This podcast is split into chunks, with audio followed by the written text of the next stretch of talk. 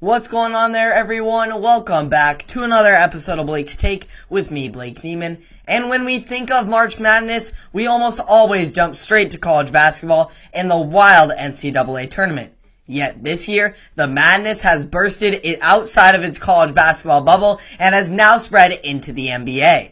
In just the first half of March, the NBA has seen seven, yes, seven players score 50 or more points, with the latest instance occurring Tuesday night when Kyrie Irving erupted for 60 as the Nets dogged the Orlando Magic. Irving's incredible display comes just a day after Karl-Anthony Towns put up a 60 piece of his own, showing why he was the rightful three-point champion as he hit 7 of 11 three-point attempts on the night. Not to mention, he had 15 rebounds on the night, which places him in an elite category with Karl Malone, Shaquille O'Neal, Michael Jordan, James Harden, and Wilt Chamberlain as the only players in NBA history with a 60 and 15 game. Then you take it back just another day earlier. Kevin Durant scored 53 on Sunday in Brooklyn without Kyrie to lead the Nets to victory against the crosstown Knicks. This then once again circles back to Irving as him and Durant become the first pair of teammates in NBA history to score 50 plus in back-to-back games. Irving also just a week prior to his 60 point dazzler dropped 50 on the heads of the Charlotte Hornets. It's just a shame New York City still refuses to lift their mandate to allow this showstopper to put his pure art on display on his home floor. Anyway, while Kyrie and his teammate Kevin Durant are living it up, his old partner in crime, LeBron James, is doing everything he can to keep his team afloat.